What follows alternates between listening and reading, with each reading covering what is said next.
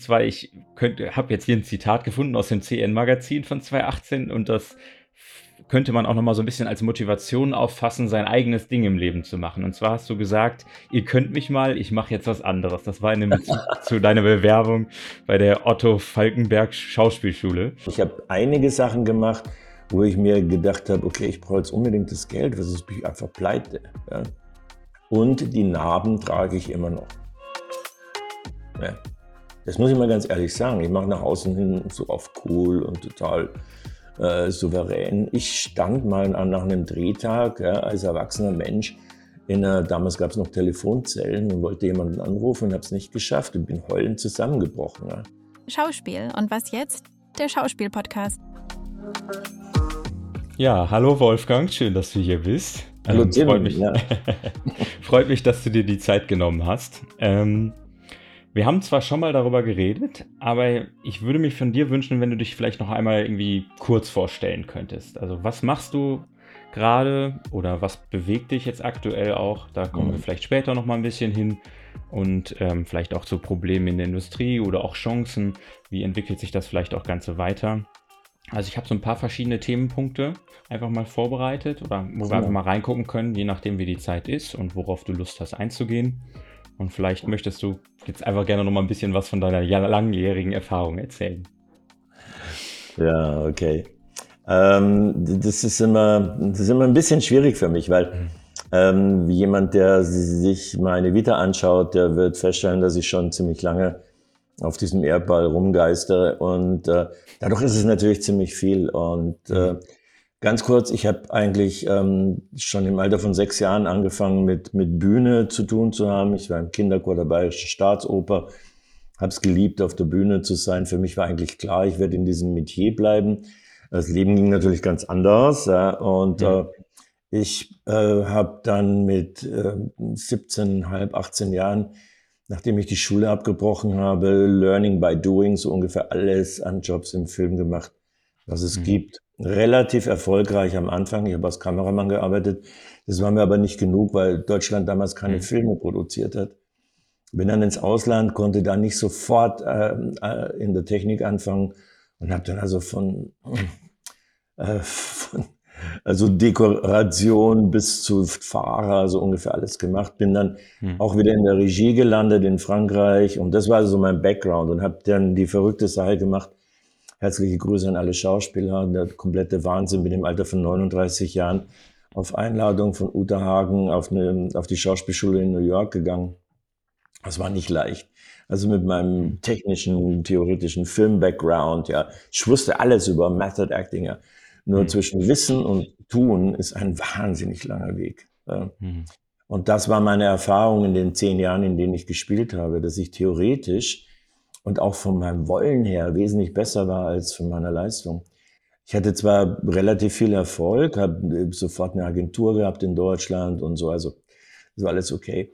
Und ich habe dann wie die Mutter zum Kind bin ich irgendwie ähm, zum Coaching gekommen. Ich habe das nie so genannt, ja. aber es war halt einfach, ich wusste sehr viel über Film, um es mal ehrlich zu sagen. Ja. Ich war gewohnt, mit Drehbüchern zu arbeiten. Ich wusste, was ein Breakdown ist. Ich wusste, was alles funktioniert neben, hinter, vor und über der Kamera. Und, ähm, und da habe ich gemerkt, dass Kollegen, die äh, aus einer anderen Ausbildungsrichtung kamen, da oft Fragen hatten und auch ein Manko. Ja, die wussten, ähm, die, die, die hatten zwar auch schon mal Drehbücher in der Hand gehabt, aber zuerst nach Dialogstellen gesucht. Ja, ich habe gesagt, schaut erst mal, was die da überhaupt drehen wollen und so. Und da kam dieses Jahr, lass uns das doch gemeinsam machen. Ja? Mhm. Also gemeinsam, nicht ich der Lehrer, du dumm, ja, und äh, das war dann so mein Einstieg. Und ich habe dann aufgehört zu spielen, was ich nach wie vor bereue. Aber in meinen Augen, und bitte, das, ich kritisiere jetzt keinen anderen Coach hier, ja, also wer das anders macht, soll es anders machen, aber in meinen Augen geht das beides nicht zusammen. Ne? Gut, ich bin der Purist, aber ich dachte, wenn mir jemand hundertprozentig vertrauen soll, dann darf er mich nicht sehen, wenn ich Fehler mache. Ne? Ganz easy. Hm.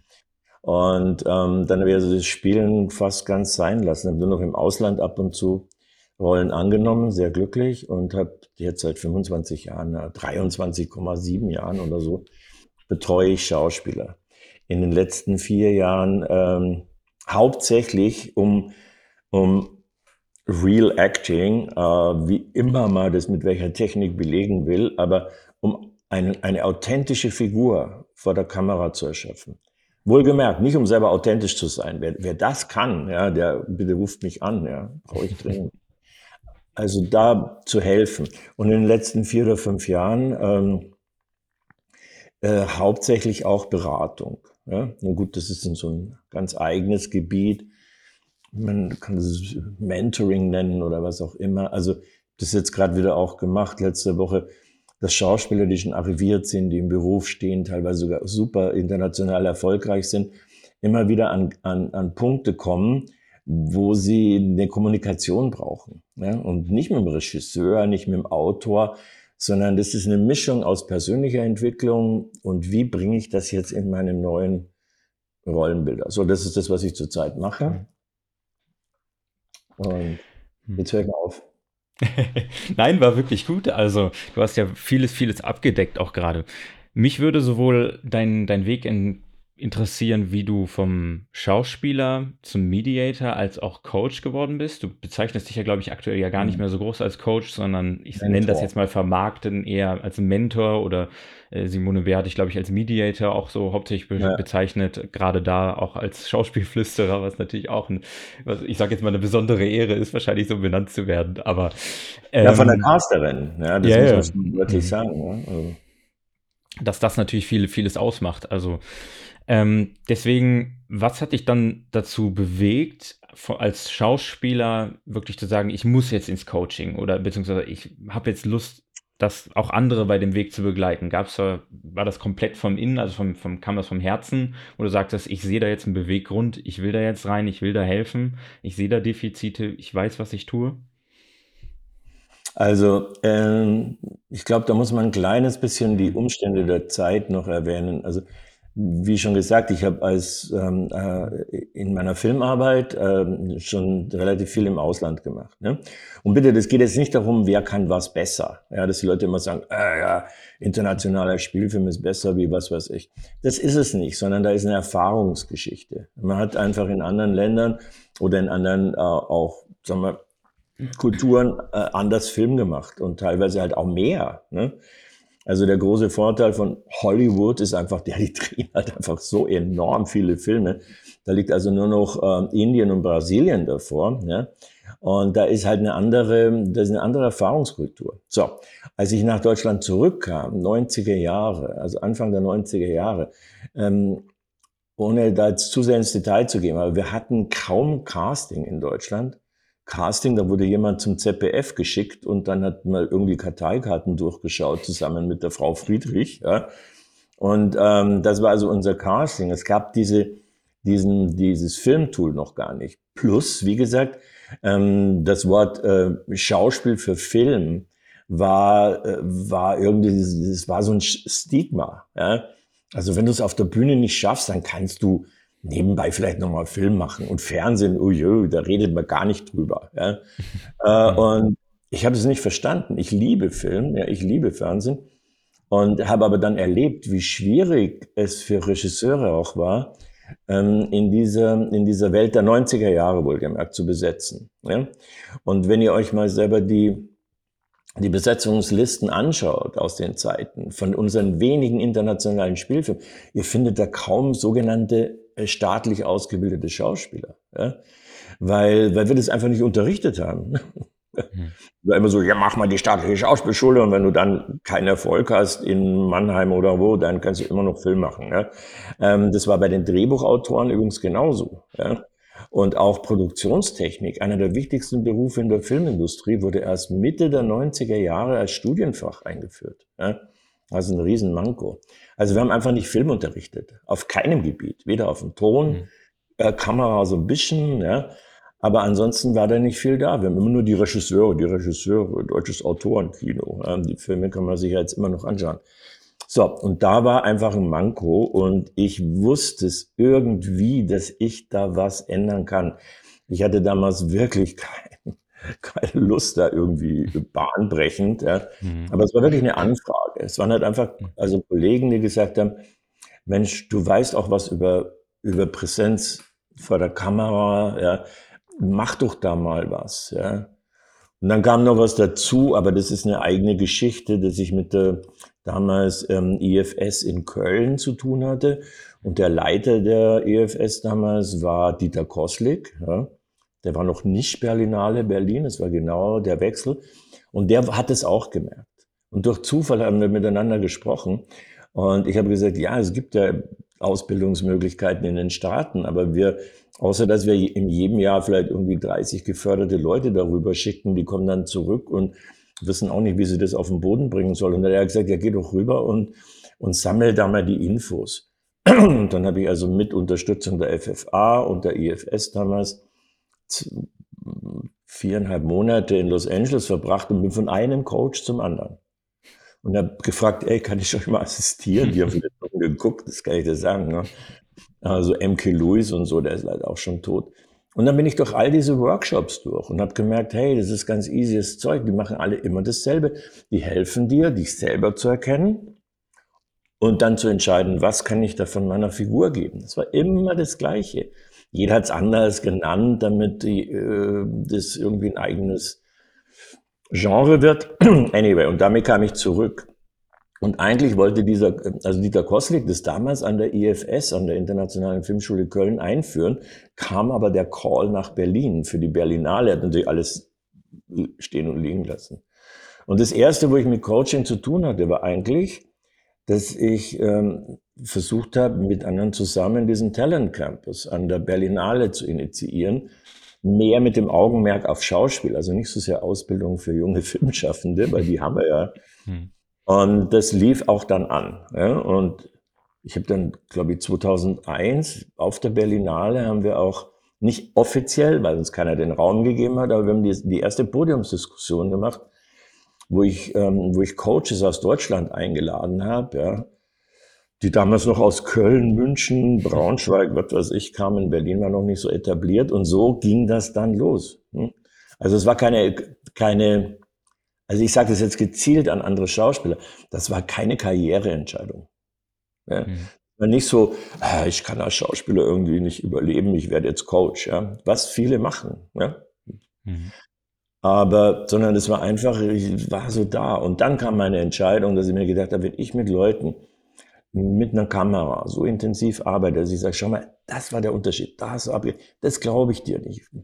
Merkst du? Und die gesagt haben, du hast recht, das glaube ich mir auch nicht. Da muss so ein Vertrauen da sein. Wenn die mich als, als Kommissar Ulmer in der Wache sehen am Abend, ja, äh, glaubt mir kein Mensch mehr was. Ja. Da kann ich nichts dafür, weil hm. ich, der Schauspieler macht ja nicht einen Film alleine. Ja. Das ist einfach, einfach eine mittelmäßige Serie. Ne? Und dann habe ich gedacht, na, lass mal das lieber bleiben. So, das ist die Kurzform wenn wir da jetzt nochmal einen Schritt zurückgehen würden, okay. wie du angefangen hast, finde ich interessant. Und zwar, ich habe jetzt hier ein Zitat gefunden aus dem CN-Magazin von 2018 und das könnte man auch nochmal so ein bisschen als Motivation auffassen, sein eigenes Ding im Leben zu machen. Und zwar hast du gesagt, ihr könnt mich mal, ich mache jetzt was anderes. Das war in dem Bezug zu deiner Bewerbung bei der Otto Falkenberg Schauspielschule. Oder beziehungsweise, ja, weil du damals mit dem Gedanken gespielt hast. Lange her. Und da würde mich mal interessieren, wie hat sich diese Dynamik geändert? Weil ich glaube, es gibt viele, die wahrscheinlich sich jetzt gerade versuchen, bei, bei staatlichen Schauspielschulen zu bewerben und immer wieder merken, oh, es funktioniert vielleicht doch nicht so, wie ich ja. will. Und die merken aber trotzdem, wenn die in sich hineinfragen, ich will das aber unbedingt so gerne machen. Ja. Und ich glaube, das hat ja wahrscheinlich sicherlich auch bei dir eine neue Kraft freigesetzt, irgendwie dann doch deinen eigenen Weg zu beschreiten. Und das würde mich mal interessieren, welche Energien hat das bei dir vielleicht freigesetzt und wie, wie stehst du da jetzt zu? Sagst du, ist das jetzt in der Retroperspektive der richtige Weg gewesen? Oder würde, hättest du Tipps für dein jüngeres Ich vielleicht? Also, erstens mal, es hört sich natürlich immer so ein bisschen hm. wie Geschichtsunterricht an, aber es ist, ja, ich, ich kann es ja nicht ändern. Also die Situation gerade der Schauspielausbildung spielt halt da eine Riesenrolle. Ja? Mhm. Ähm, ich, die Zeit, über die ich da spreche, als ich damals an der Falkenberg vorgesprochen habe, das war 1966.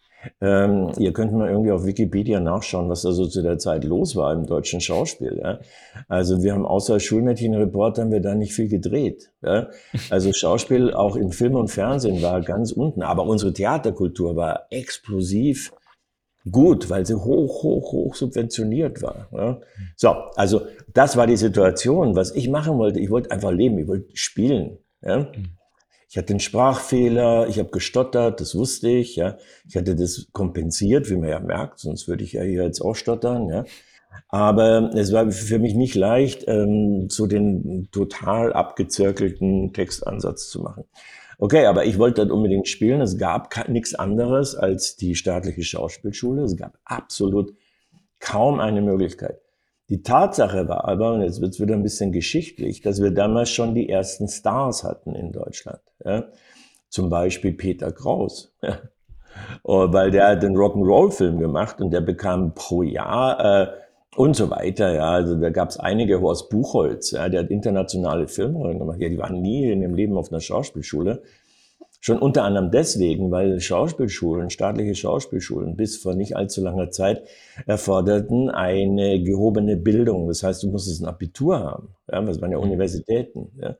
Also sind alle diese talentierten äh, Leute, die, die vielleicht äh, aus der Schule rauskamen, also irgendwie Bäcker waren oder Kraftfahrzeugmechaniker, wie ein James Dean, ja, die sind überhaupt gar nicht in den Circle gekommen. So, das war eine riesen Enttäuschung für mich aus verschiedenen Gründen. Ich bin nicht mehr zum zweiten ähm, Call gegangen, weil ich gedacht habe, die haben gemerkt, ich stottere, brauche ich nicht mehr machen. So, wir springen jetzt eine ewig lange Zeit vorwärts. Ich habe in Paris aus Versehen Uta Hagen äh, kennengelernt, weil wir beide an der Filmhochschule, äh, nicht an der Filmhochschule, an der Schauspielschule in Paris mhm. einen Workshop gemacht haben. Ich über Filmtechnik, sie über äh, Real Acting. Ja, beide waren super unglücklich. Ich wusste nicht, wer die Frau ist. Wir hatten kein Google oder so. Ne?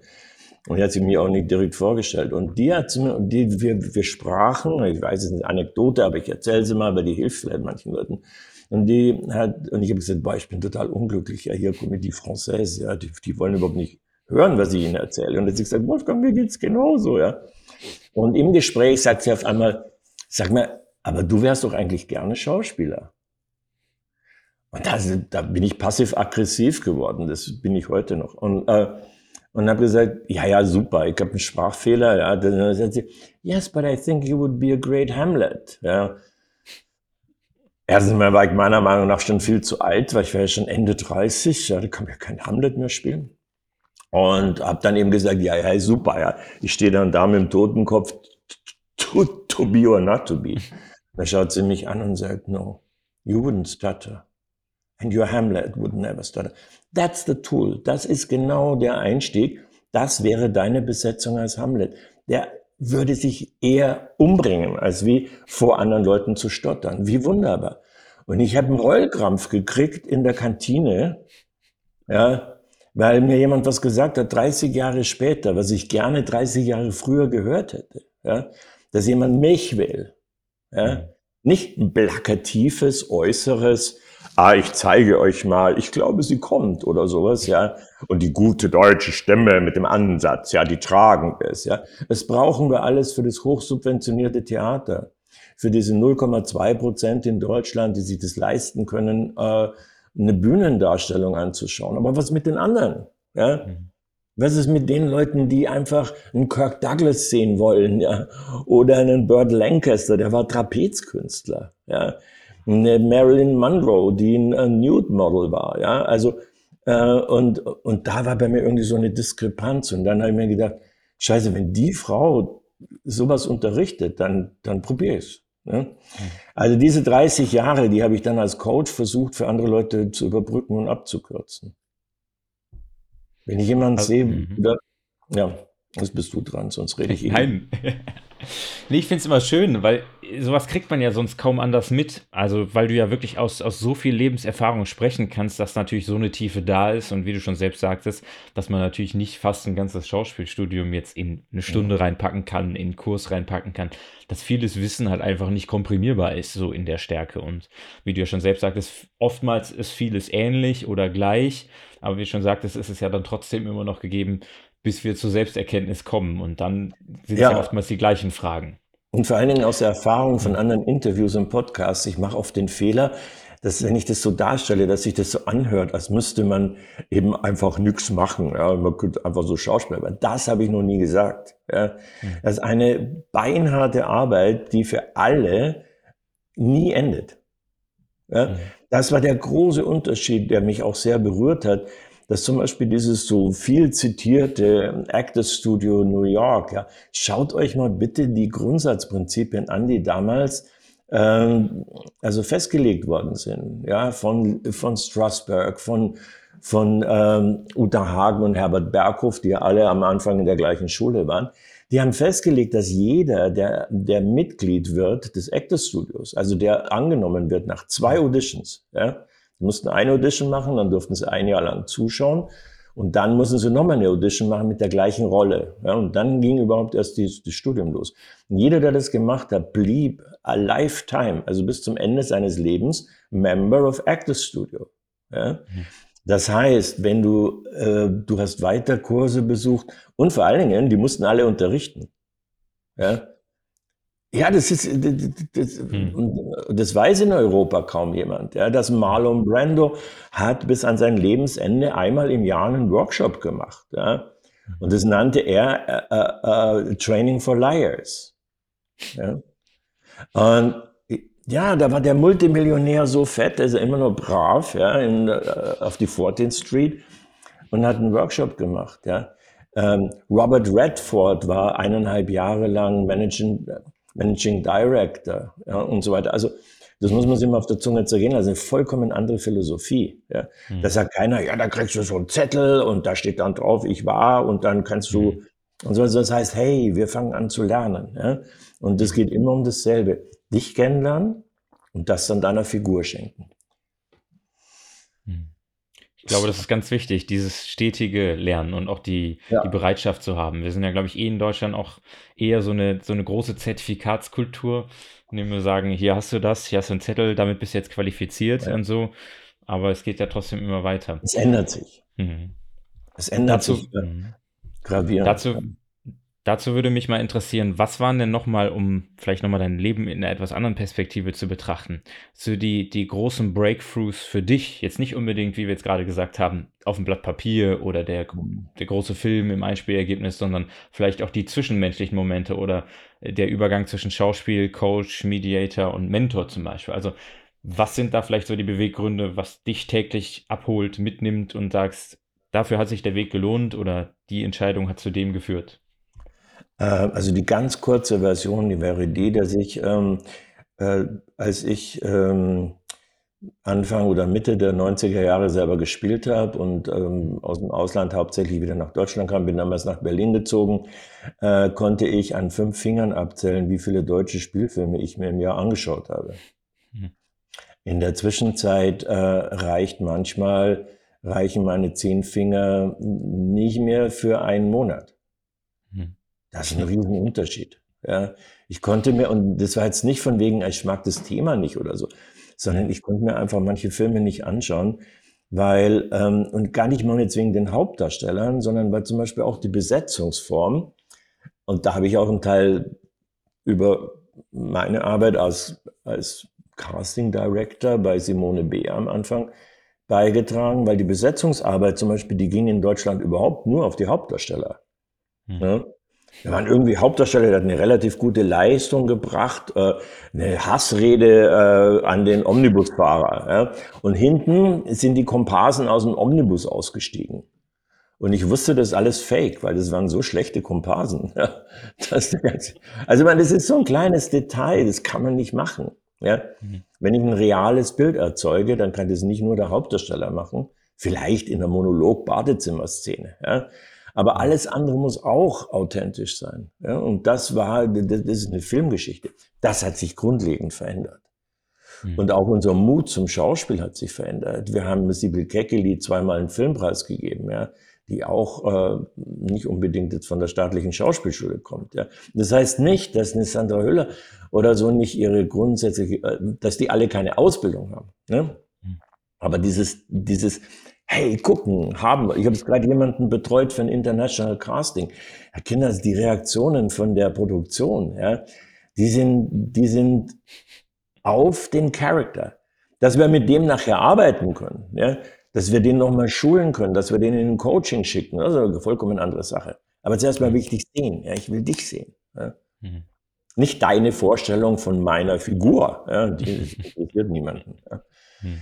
Ich will dich sehen und gucken, wie basteln wir dich dann in diese Rolle rein. So, mhm. und dieser Weg, ja, sich selber zu erkennen und die Techniken. Ja. Aber da könnten wir jetzt stundenlang drüber reden, weil eine der schwierigsten Sachen ist zum Beispiel sein eigenes Bild anzuerkennen. Mhm. Wir haben gerade vorher kurz gesprochen. Ihr kennt es vielleicht selber, jetzt mit Social Media ist es, hat sich ein bisschen verändert, ja, weil Menschen gewöhnt sind, ihr Bild zu sehen, aber ich kenne immer noch viele, die können ihr Bild nicht ertragen, ohne einen Filter dazwischen zu schalten. Hm. Ja, weil sie sich nicht gut, ja, als Schauspieler muss ich davon ausgehen, dass ich dieses Bild abgebe. Wenn jemand mich will und sagt, oh, der hat da oben so einen schönen braunen Fleck und hier einen Pickel, dann will er den sehen, ja. Dann ist das, das sind meine Character Jewels, ja und naja und so weiter und so fort. Also und das braucht Training. Das kann man nicht erlesen, ja, sondern das braucht Annahme, auch eine gewisse Ethik, ja, äh, sich und das sind alles alles Sachen, die man auch an einer guten Schauspielschule lernt.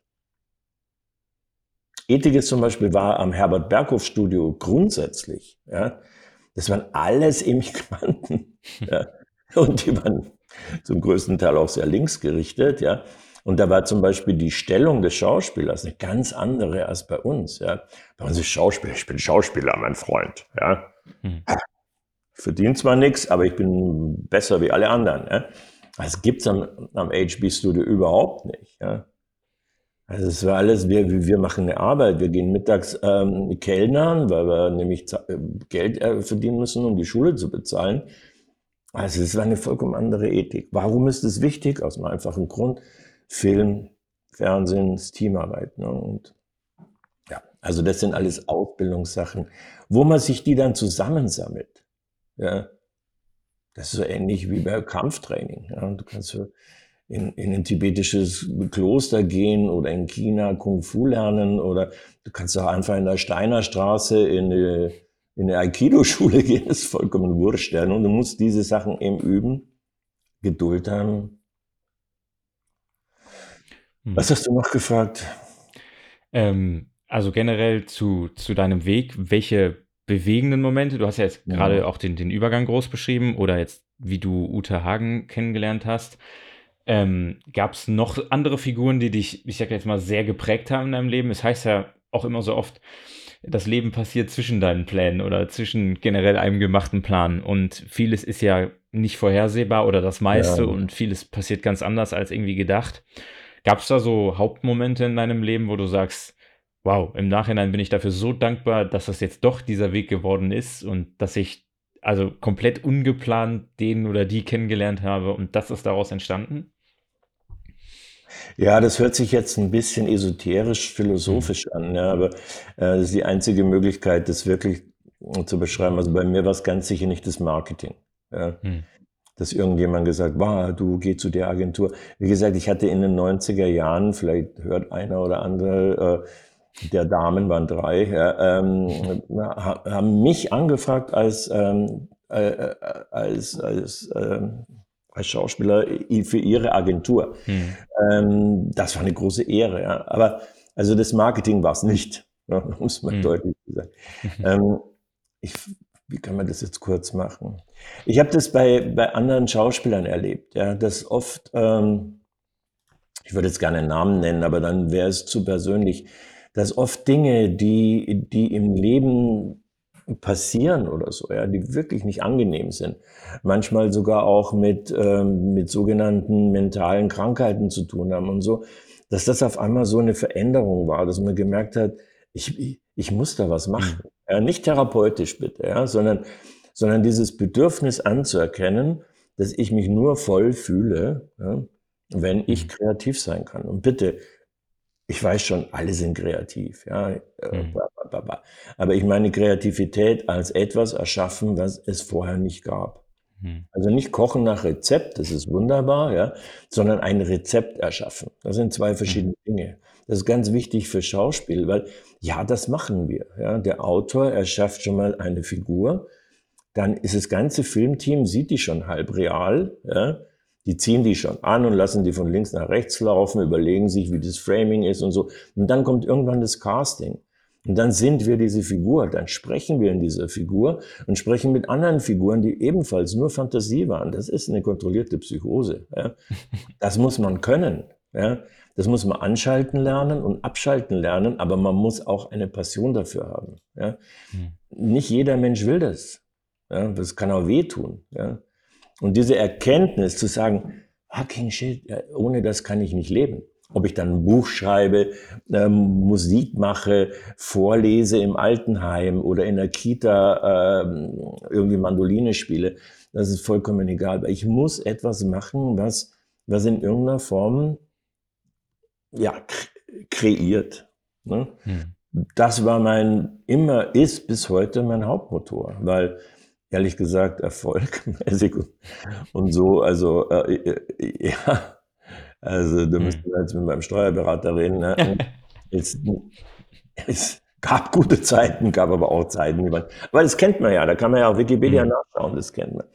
Und das hat Adam Driver hat das mal so schön gesagt, die haben, äh, weil er gefragt worden ist in so einem Interview, warum bist du nach drei ähm, Einsätzen in der war ja Marine, ja, also mhm.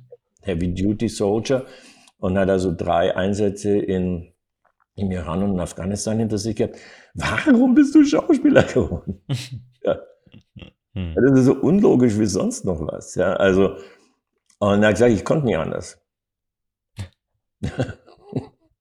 das war die ganze Antwort, was? Hm. Ja, ich habe mir gedacht und ich wollte den Charakter spielen und so weiter. Dann hat er ja gesagt, er, er, hat noch nicht mal vor der Kamera gestanden und hat gewusst, wenn ich das nicht mache, dann, ähm, dann sterbe ich an meinen posttraumatischen Stressdisorders. Ja. Hm. Ich muss irgendwie, ich muss irgendwas, ja. Aber bitte, ich sage jetzt nicht, jeder muss über, äh, durch so eine Enge, aber man sagt ja oft, eine heftige Krankheit, dies und das. Ja, bei mir gab es diese Fälle. Alles Mögliche. Ja. Hm. Und es war immer so ein Kick, mach's, versuch's wenigstens. Hm. Das hatten wir auch in dem letzten Seminar so ein bisschen als Feedback gehört danach noch, als, als du bei uns gesprochen hattest.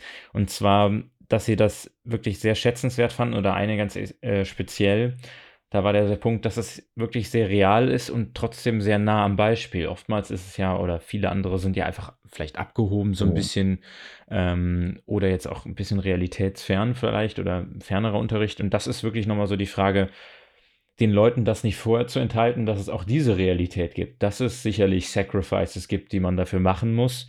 Und dann ist die Frage, was ist man denn bereit dafür zu tun? Was ist ja. möglich? Natürlich hat jeder jetzt ein anderes, ein anderes Leben und andere Startpunkte. Aber für sich selbst nochmal das rauszufinden. Und das war, glaube ich, auch, wo wir einiges an Dank zurückgekriegt haben, wo die Leute halt eben gesagt haben, ich fand das so toll, dass das am Anfang wirklich das mitbringt, also dieses Reale und trotzdem noch, dass es sich am Anfang wie ein Schock anfühlt die sich aber dann da rausgehen aus so, sage ich jetzt mal 90 Minuten und sich dann sehr klar werden, ich will das jetzt umso mehr. Und ich glaube, ja. das ist das, was du ja gerade auch so beschrieben hast, immer wieder daran erinnert zu werden, dass das, auch wenn man den Weg nicht kennt oder immer noch unsicher ist, glaube ich, der richtige Weg trotzdem noch für einen ist. Und ja. wie du schon sagtest, das führt nur aus dem Inneren. Ja. Hm. Und ich, ich, ich führe jetzt noch mal ein Wort ein, was, was was mir immer äh, geholfen hat, weil ich am Anfang total drüber gestolpert bin. Ja. Mhm. Das, ähm, ich habe es auf Englisch gehört, ja, dass hm. jemand zu mir gesagt hat, Humility. Ja. Wenn ich das auf Deutsch übersetze, dann klingt es noch schlimmer, Demut. ja, das ist ja bei uns so unter den Teppich kriechen. Das ist es mhm. nicht. Ja. Demut war für mich, für diese Art von Arbeit, ganz egal ob hinter der Kamera oder vor der Kamera, immer ganz wichtig. Ja, Augenhöhe. Ja? Mhm ich muss irgendwie, ich muss Augenhöhe herstellen. Ja? Und das heißt, ich kann Augenhöhe nur, nur überhaupt angehen, wenn ich meine eigene Höhe kenne. Dann kann ich gucken, wo ist die andere. Ja? Und mhm. Augenhöhe heißt, das Buch ehrlich lesen, ja? mir anschauen, was ist denn das für eine Produktion, wenn ich ein Casting bekomme. Ja? Weil wenn ich sehe, oh ja, was die da produziert haben, das ist unterste Kategorie, Mhm. Wenn ich das Drehbuch anschaue und sehe, oh meine Güte, die reden da ununterbrochen, ja, die erzählen alles und dann sehe ich, dass das mhm. Sendetermin 17.30 Uhr ist, dann, dann ist Augenhöhe nicht, äh, ich, da bin ich zu gut dafür, das mache ich nicht, mhm. sondern das heißt, ah, das ist Talking Heads, Unterhaltungsprogramm, während andere Leute kochen. Mhm. Ja? Das heißt, die wollen nicht sehen, dass das Auto fährt, sondern ich muss erzählen, dass das Auto fährt. Ja? Und, mhm. äh, und das ist korrekt. Ja, das ist nicht schlecht oder besser, sondern das ist, das gehört mit zu dem Beruf. Und dann kann ich sagen, will ich das oder kann ich das überhaupt, ja, oder vielleicht auch nicht, ja, oder bing, bing. Das hat alles was mit der Augenhöhe zu tun. Ja. Das heißt, ich muss die anderen beobachten und sie da lassen, wo sie hingehören und meine eigene nicht. Ich mache alles, was ihr wollt. Hauptsächlich ihr gebt mir Geld. Ja. Das ist eine andere Sparte. Ja. Das ist ein anderer Beruf. Hm? Mhm. Das ist okay. Ja, und ich habe einige Sachen gemacht, wo ich mir gedacht habe, okay, ich brauche jetzt unbedingt das Geld, was ist ich einfach pleite. Ja? Mhm. Und die Narben trage ich immer noch. Mhm. Ja. Das muss ich mal ganz ehrlich sagen. Ich mache nach außen hin so auf cool und total äh, souverän. Ich stand mal an, nach einem Drehtag ja, als erwachsener Mensch in einer, damals gab es noch Telefonzellen und wollte jemanden anrufen und habe es nicht geschafft und bin heulend zusammengebrochen. Ja. Hm. Hat eine Frau die Türe aufgemacht und gesagt, kann ich Ihnen irgendwie helfen? und ich kam gerade von einem Dreh, wo ich so ein, so ein Macho-Arsch gespielt habe. Ja. Aber da hat mir ein Regisseur so wehgetan, ich konnte mich nie wehren. Ja. Mhm. Das muss man wissen. Sowas passiert. Ja. Du hattest ja, das ist jetzt, glaube ich, auch ein, was ich sage jetzt mal heikles Thema vielleicht, ähm, auch mal über das Thema, sage ich jetzt mal, Missbrauch gesprochen. Das, ich glaube, mhm. in dem letzten Seminar ging es ja auch darum, ähm, dass sich ja so eine Kultur ist, sich dem Ganzen so ein bisschen auch als Schauspieler hinbiegen zu wollen, zu müssen, auch immer irgendwie so ein bisschen den Zwang zu haben, ja, äh, lass den Regisseur das mit mir machen. Ich weiß jetzt nicht, ob du da noch mal ein bisschen drauf eingehen willst. Ja. Ich habe sonst auch noch ein paar andere Themen wie Charakterjuwelen oder Authentizität. Das ist ja auch nee, gerne, gerne. ein Thema. Also, mhm. Aber ich muss da tief durchatmen vorher, weil das ja. ist ein Thema, da kann ich sehr schnell ja. sarkastisch mhm. und, äh, und passiv-aggressiv werden. Weil es ist halt, ähm, das war auch einer der Gründe, warum ich jetzt nicht gesagt habe, ich werde Coach, ich werde da was verändern, aber wo ich gemerkt habe, da, da ist eben diese Augenhöhe mhm. notwendig. Und da brauchen Schauspieler Kommunikation. Die gab's früher gar nicht. Jetzt gibt's ja schon zumindest eine Gewerkschaft, ja, also eine Interessenvereinigung, die auch nicht das Gelbe vom Ei ist, aber immerhin ist schon das, ja. Ähm, also es hat sich wirklich zum Besseren verändert, aber bitte, bitte, bitte, ähm, ist, äh, äh, ein Schauspieler bringt eine Arbeit mit, ja. Aber wir leben in einer Welt, man muss ja nur mal umschalten und sich die Nachrichten anschauen, wo, wo es massiv Arschlöcher gibt, ja. Das ist einfach so. In jeder Branche, überall auch im Film. Ja. Und wo es darum geht, schnell, schnell, schnell irgendwie Knete zu machen. Ja. Und das muss man einfach, einfach wissen, weil sonst kann man das nicht abschätzen. Ja. Aber das macht ja im Prinzip auch jeder, der einkaufen geht oder in einen Laden geht. Ich schaue mir bestimmte äußere Umstände an. Wenn ich sehe, dass im Schaufenster kein einziger Preis unter 12 Euro ist, ja, dann weiß ich, was ich in dem Lebensmittelladen zu erwarten habe. Ja? Also mhm. es geht immer so ein bisschen auch um die Info. Deswegen sage ich auch Leuten immer beim Casting oder so, wenn die in den Casting gehen, äh, google mal die Produktion, die das macht. Ja? Schau dir das an. Nicht nur, ah, ich hoffe, der Caster liebt mich. Ja? Äh, das, ist, das kann dazu führen, dass man dann an, äh, an was vermittelt wird, wo man benutzt wird. Ja? Hm. Also die Verantwortung zu übernehmen und zu sagen, hm, okay, man kann nicht und so weiter. Aber wie gesagt, da landen wir wieder bei der Ethik. Das ist aber, mhm. muss man schon mal deutlich sagen, wirklich besser geworden. Hm? Mhm. Durch Kommunikation. Aber es passiert immer wieder. Und Schuld daran, und das ist da, wo ich jetzt vorsichtig sein muss, keine Schuld zuzuweisen, Schuld daran sind sehr, sehr oft auch die Schauspieler. Es ist nicht der Regisseur, die Caster, die einen missbrauchen, sondern diese Einstellung, oh bitte, bitte, bitte sagt mir, was ich tun soll. Ich mache alles, damit ihr mich nehmt. Ja? Wenn dann jemand sagt, ziehen Sie doch mal bitte Ihre Bluse aus, dann darf ich mich nie wundern. Hm. Ja?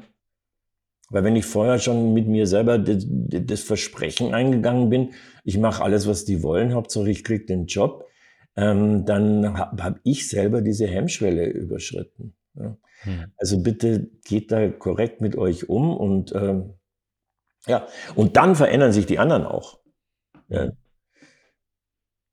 Ich könnte jetzt über das Thema äh, ja, Missbrauch, ist mir selber passiert, wie gesagt. Ja. Ist mir passiert ja jetzt nicht, dass mir einer an den Schädel gegriffen hat, aber, aber, äh, aber dieser, dieser seelische Missbrauch, ja, schon alleine, äh, viele kennen die Casting-Situation, die früher noch ging, jetzt in der Zwischenzeit hat sie das, muss man sich mal überlegen, Caster werden ja bei uns auch nicht ausgebildet. Ja. Also das, was Machi Haber seit 50 Jahren in Los Angeles macht, nämlich Caster ausbilden und Schauspieler für Castings, ja, gibt's ja bei uns nicht. Ja. So ein bisschen Erfahrung und so. Anyway, also nichts gegen Caster, ja. Aber ein Casting, weißt du, wo hinten Leute hinter der Kamera sitzen, ja, und dann steht da vorne ein Schauspieler, also wenn ich übertreibe es jetzt ein bisschen, aber ich war ja hundertmal in so, so, einer Situation drin. Und man sagt dann, okay, danke, das war ganz gut, Augenblick mal. Und daneben sitzt ein Regisseur, ein Produzent und drehen sich um und sagen, äh, ich weiß nicht, ja, aber jetzt echt komisch ausgeschaut, ja. Und so. Das geht nicht, das ist schon Missbrauch. Ich kann nicht über jemanden reden, wenn er noch im Raum ist. Ja? Da gibt es eine klare Hierarchie. Ansage macht nur der Casting Director oder der Caster und die anderen halten einfach ihren Mund. Ja? Also dieses, mm ja schon, was meinst denn du? Äh, dreh dich doch nochmal um, bitte. Ja, mh, ich weiß nicht. Ja. Äh, kannst du dich mal hinknien? Ja, das ist, das geht nicht. Das ist aber bei uns immer noch gang und gäbe. Und es gibt Schauspieler, die kommen ganz glücklich aus so einem Casting und sagen, ah, die haben mit mir gearbeitet. Ja, also da muss ich sagen, wenn jemand glaubt, das ist Arbeit, ja, dann bitte nochmal zurück auf die Schulbank. Ja. Das sind alles so Sachen, die gehören alle mit zum Beruf. Das wird an der Ernst Busch nicht unterrichtet. Hm.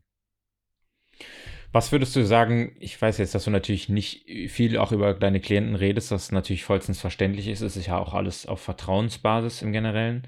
Was begegnet dir denn so im, so im Alltag? Weil ich glaube, oftmals ist es ja auch so, dass ähm, es auch im Leben darum geht, dass Leute vielleicht gemeinsam an Sachen arbeiten, gemeinsam wissen, es gibt vielleicht eine gewisse Problematik oder so. Also was realisierst du jetzt vielleicht auch in der, in der, der Vorbereitung? Jetzt, jetzt nicht meine ich jetzt unbedingt oh. im Missbrauch, sondern im Allgemeinen an vielleicht Schwierigkeiten oder äh, an, an, an Tipps, die du vielleicht Leuten gibst oder in der Vorbereitung oder generell, was du alles so machst in deiner ganzen Bandbreiten, oh. Bandbreite halt eben, wovon andere vielleicht noch was lernen können, die jetzt zuschauen oder zuhören. Also auf jeden Fall, ganz egal, ob, äh, ob jetzt Anfänger oder bereits mit Ding, äh, holt euch Hilfe. Ja? Und Hilfe ist nicht Unterricht. Ja? Und äh, gerade wenn es um Rollenvorbereitungen geht, Hilfe ist auch nicht Regie. Ja? Das ist also, wenn ihr einen Coach erwischt, der, der mit euch dann die Szenen durchspielt, ja, ich weiß schon, das macht unheimlich viel Spaß, aber das hat mit Vorbereitung überhaupt nichts zu tun, ja. Weil, weil die Szene inszenieren tut nachher jemand anders, ja. Und der muss die Freiheit haben, sondern eine Vorbereitung ist immer nur eben in der Figur zu sein, ja. So. Und das gilt für jeden. Hm. Meine Erfahrung ist die, dass äh, ich habe ja schon so angedeutet, ich will das nicht immer so exklusiv darstellen, aber diese, diese Beratungsarbeit, die ich mache, ist natürlich jetzt hauptsächlich mit Leuten, die ich schon eine Zeit lang kenne. Ja? Nicht, dass ich mir das so aussuche. Ja? Aber da ich nicht mehr so diese Basisworkshops mache, sind es also Leute, jetzt gebe ich mal ein konkretes Beispiel, ohne dass ich jetzt einen Namen sage. Das ist jemand, der arbeitet bereits seit 20 Jahren, ja.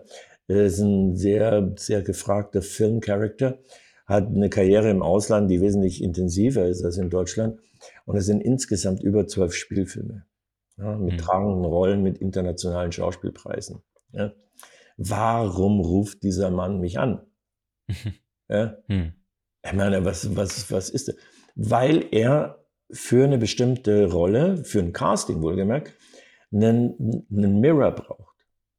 Ja? Mhm. Weil da, er muss da so tief an was rangehen, wo wir alle wissen, und das hat mit Schauspiel nichts zu tun. Deswegen hat man ja auch einen Psychoanalytiker oder einen Therapeuten. Ja? Es gibt Bereiche, gerade wenn es um unsere eigene Emotionalität geht, da haben wir einen Shutter. Da wollen wir nicht ran. Ja? Mhm. Das hat sehr oft mit, mit Sexualität zu tun oder mit, äh, mit Gewalt oder Präferenzen. Ich merke aber aus der Erfahrung als Schauspieler, in der Rolle muss ich da ran. Ja, da hole ich mir Hilfe. Das ist jetzt ein extremes Beispiel. Ja. Aber da brauche ich Hilfe. Das muss ich nicht alleine machen. Ja? Nicht, weil es so gefährlich ist, sondern weil es spielerisch ist. Ich kann mir als Berater und Coach erlauben, zu sagen, ist da vielleicht irgendwas dahinter? Ja, hast du mal drüber nachgedacht? Mhm. Weil ich weiß, wenn ich ihn ankicke, fängt der Kopf an zu rattern. Ja? Und das braucht die Figur. Die braucht eine eigene Erinnerung. Das ist nicht nur im Schauspiel, sondern auch im echten Leben über eine, über ein sogenanntes Mirroring ist das möglich. Ja? So, diese Hilfe zu holen, ja, das ist, äh, ist unbedingt notwendig. Hm. Das heißt nicht, ich kann es nicht ohne machen. Ja? Aber wenn, das, wenn ich merke, die alle Figuren in dem Film sind so angelegt, ja, nehmen so Beispiele wie jetzt Marriage Story oder so, ja. Ich muss da an was ran, weil es nicht nur über die reine Darstellung funktioniert. Und dann hole ich mir Hilfe. Ja. Das auf jeden Fall. Und das ist immer noch meine Hauptmotivation, zu sagen, ja, äh, jetzt wieder zurück zu, zu Actors Studio, ja. Man, man ist nie fertig. Hm. Ja. Stell dir mal vor, du, du würdest es einem Schriftsteller sagen oder, oder, oder, oder Herrn Richter, ja, äh, Gerhard Richter sagen, ey, du hast jetzt so viele Bilder verkauft, ja, also, musst du immer noch rumexperimentieren. Hm. Natürlich ist ein Teil von meiner Arbeit. Würdest du sagen, dass sich viele Leute falsche Hoffnungen machen und sagen, Schauspieltechniken, ja, das ist jetzt so das Große, das müssen wir anpreisen, weil es gibt ja natürlich auch viele Coaches, ohne das jetzt zu bewerten, die ihre eigenen äh, Techniken jetzt irgendwie sich ausdenken, entwickeln ja. und sagen, vielleicht ist das jetzt das Ultimatum oder das lerne ich oder das zeige ich jetzt.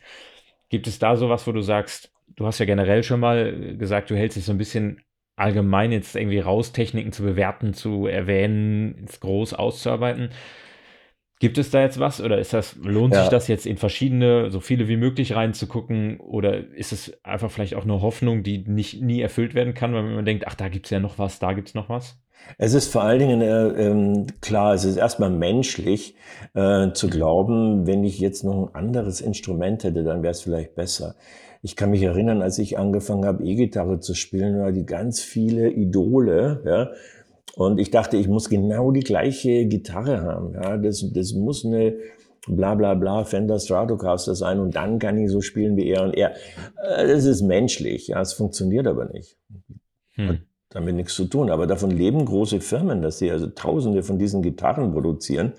Wir sehen aber nirgendwo diese Tausende von Gitarristen. Ja? Hm. Das ist im Schauspiel genauso. Also nur weil ein Schauspieler mal sagt, ah ja, die und die Technik hat mich weitergebracht, rennen alle dann in dieses Workshop. Das heißt aber noch lange nicht, wir haben auf einmal lauter super Schauspieler. Mhm. So, ich weiß schon, das ist jetzt ein bisschen vielleicht desillusionierend. Also wie suche ich mir eine Ausbildung, die zu mir passt?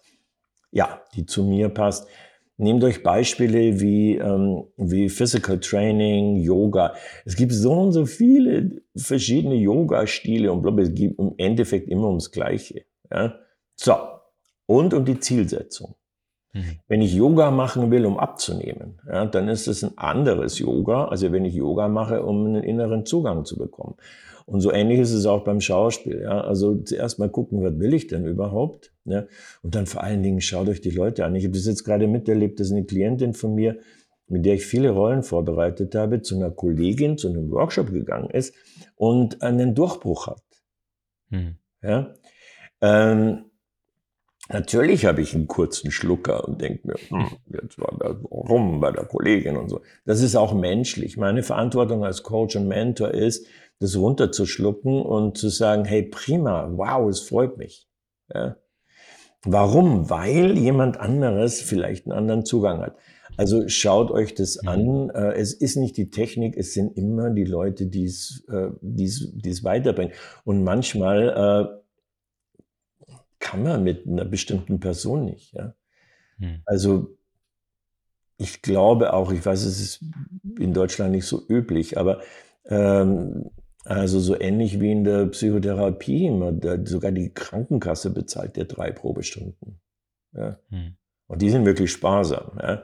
Also das sollte man äh, als bei Coaching oder auch bei Workshops und so man sollte sich das vorher genau anschauen. Ich habe Leute erlebt, die kamen aus hochbezahlten, wahnsinnig gloriosen Workshops, will ich jetzt auch wieder keine Namen nennen, und waren zuerst mal für, für ein Jahr lang blockiert. Ja.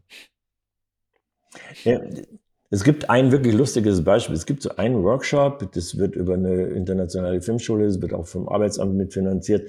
Da ist ein, ist ein relativ bekannter Caster, der macht dann so Casting-Trainings da drin. Ja. Äh, auch eine Klientin von mir, die hat, weil eine Freundin daran teilgenommen hat, die eingeschrieben ist, auch in die hat schon sehr viel gearbeitet, ja. War zu der Zeit mit einem Regisseur verheiratet, hat halt wirklich keine Probleme, Jobs zu bekommen. Mhm. Ja. Wir sind in Deutschland sehr gut besetzt worden. Aus verschiedenen Gründen hat der Caster sie aber nicht erkannt. Kann mhm. passieren, würde mir auch passieren.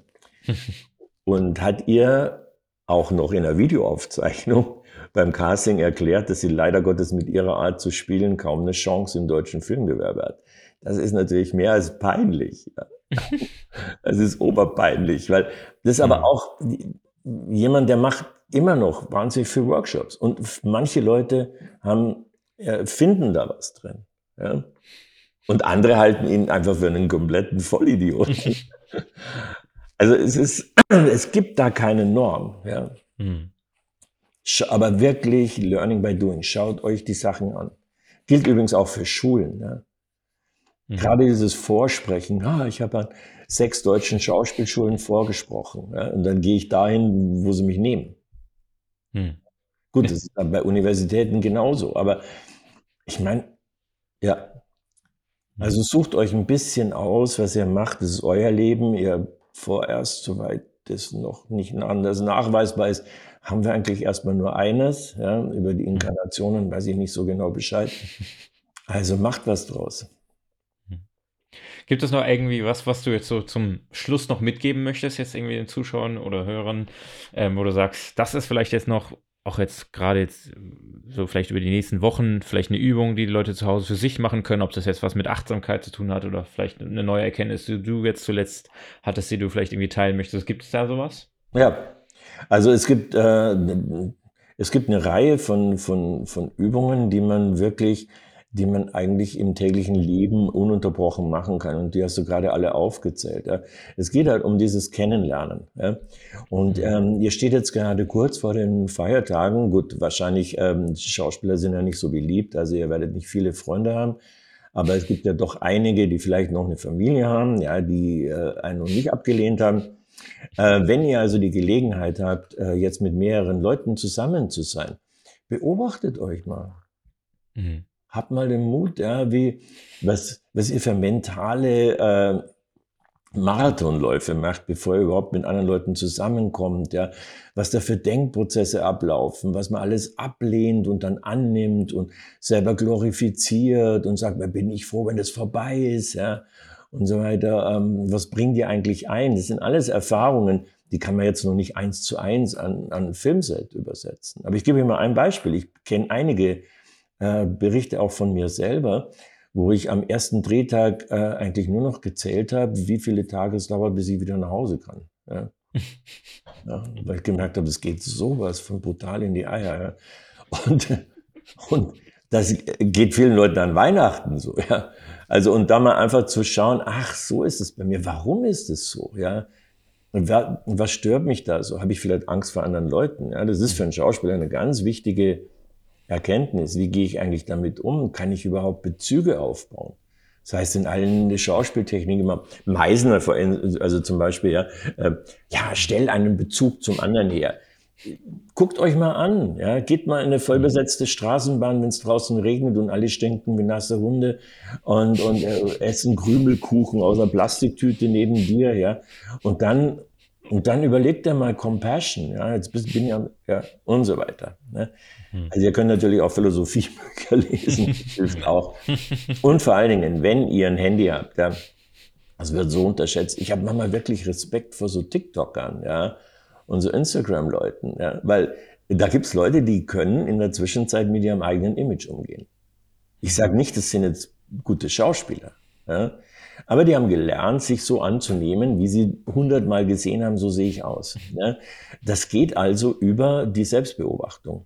Ähm, nehmt so ein kleines Stativ, die gibt's für sieben Euro, was weiß ich, im Internet, wo man eine Handykamera draufschrauben kann, ja, und dann stellt die einfach mal hin und vergesst sie. Ja? Und, und, und macht Spiegeleier oder deckt einen Tisch oder sonst was. Vergesst sie so gut es geht. Fällt Schauspielern schwer. Ja? Also nicht so selbstzentrierte Menschen können das schneller. Die vergessen die Kamera wirklich. Schauspieler tun so, als ob sie sie vergessen. Ja. Ich sehe dich nicht. Ja. Und so. Also lasst die mal so lange laufen, bis ihr sie wirklich vergessen und guckt euch dann nachher an. Das seid ihr. Das wollen wir sehen. Ja. Ja. Wenn ihr denkt, oh Gott, das bin ich. Nee, will ich nicht. Das ist genau das, was wir nachher wollen. Ja, nein, das hört sich so banal an. Das ist eine Wahnsinnsübung. Ja. Ja, das ist eine Übung schreibt, malt, äh, drückt euch aus, ja? hm. lernt, äh, lernt Biografien zu schreiben. Und zwar nicht, damit andere Leute die lesen, ja, das kann, das kann ganz schlechtes, äh, ganz schlechtes, jetzt hätte ich einer Deutsch gesagt, in welcher Sprache ihr auch immer schreiben wollt, ja.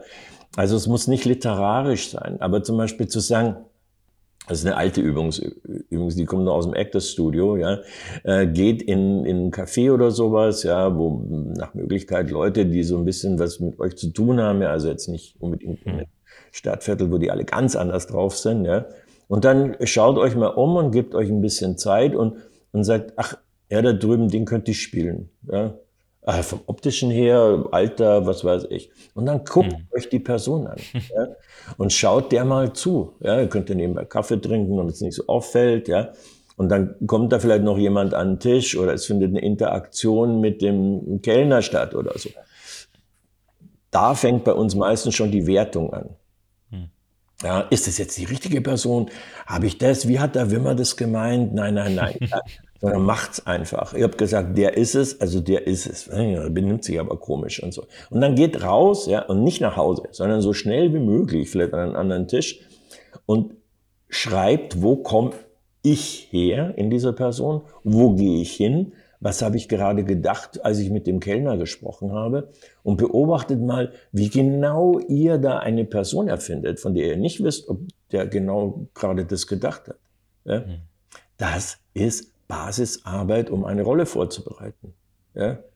Eine eigene Entscheidung fällen, da gibt's äußere Umstände. Wir sind im Café, der Typ hat einen grauen Anzug an, ja, der hat ungefähr mein Alter, der hat eine Brille, also irgendjemand hat mich besetzt. Ja? So, und jetzt geht's drum, ein Innenleben zu erschaffen und die Angst zu überwinden, dass es eventuell falsch ist. Ja? Das hört sich so simpel an, das ist eine wahnsinnige Übung. Und ihr werdet merken, an manchen Tagen macht man die nicht, ja? weil es tut weh. Ja. Diese Ehrlichkeit, das, was wir immer sagen, oh, eine authentische Figur entwickeln, das kann brutal wehtun. Ja. Ich habe mir den Film Ingeborg Bachmann angeschaut, ich kenne die Hauptdarstellerin, und ihr einziger Kommentar, als ich gesagt habe, boah, vielen Dank für die Leistung, ja, ihr einziger Kommentar war, Wolfgang, du weißt, wie weh das getan hat. Das ist das größte Kompliment. Ja, das ist eine Intimität, die haben andere Menschen äh, noch nicht mal mit ihren Partnern. Ja. Mhm. Das ist eine zu wissen, boah, Schauspiel, kreative Arbeit überhaupt, aber, aber Schauspiel vor allen Dingen ist Passion. Ja. Und Passion sprechen wir so easy aus. Ja. Oh, he's total, totally passionate. Passion, es gibt einen Typen, der ist berühmt geworden für seine Passion. Ja. Der in ein paar Tagen ist er angeblich geboren worden. Ja. Äh, seine Passion hat darin geändert, dass man ihn an ein Kreuz genagelt hat. Das sagen wir, das ist die Passion. Ja. Mhm. Also wundert euch nicht, wenn ihr Passion habt für etwas und ähm, es, es ein ziemlicher Leidensweg ist. mhm, auf jeden Fall, ja. Ja, ja viel, vielen Dank für deine Tipps erstmal. Also, ich glaube, das ist auch immer so. Echt mit der Selbsterkenntnis ist ja immer ziemlich wertvoll, auf jeden Fall. Also die Grundlage sowohl von, von allem, was man irgendwie so kennt. Und auch da in der Selbsterkenntnis ist also top, ich kann nichts anderes sagen. ja, dann erstmal vielen Dank für das Interview. Hat ich mich sehr gefreut. ja. Ich muss es nochmal an, an, an die Leute melden, warum mache ich das? Guckt mal, das ist das hm. beste Beispiel. Es ist Freitagmittag, ja, übermorgen äh, soll ich irgendwelche Geschenke äh, irgendwo hinbringen. Äh, meine Zeit läuft mir davon. Warum setze ich mich hin und mache das? Gut, ein kleines bisschen ist Ego. Ne? Hm. Ich liebe es, wenn jemand mir zuhören will. Ähm, das ist so. Ja? Und das andere ist, dass ich wirklich Respekt davor habe, dass sich jemand, den ich noch nicht mal persönlich kennengelernt habe, äh, die Arbeit macht und die Zeit nimmt, um hier eventuell anderen Leuten ein bisschen auf die Sprünge zu helfen. Also vielen Dank. Ja.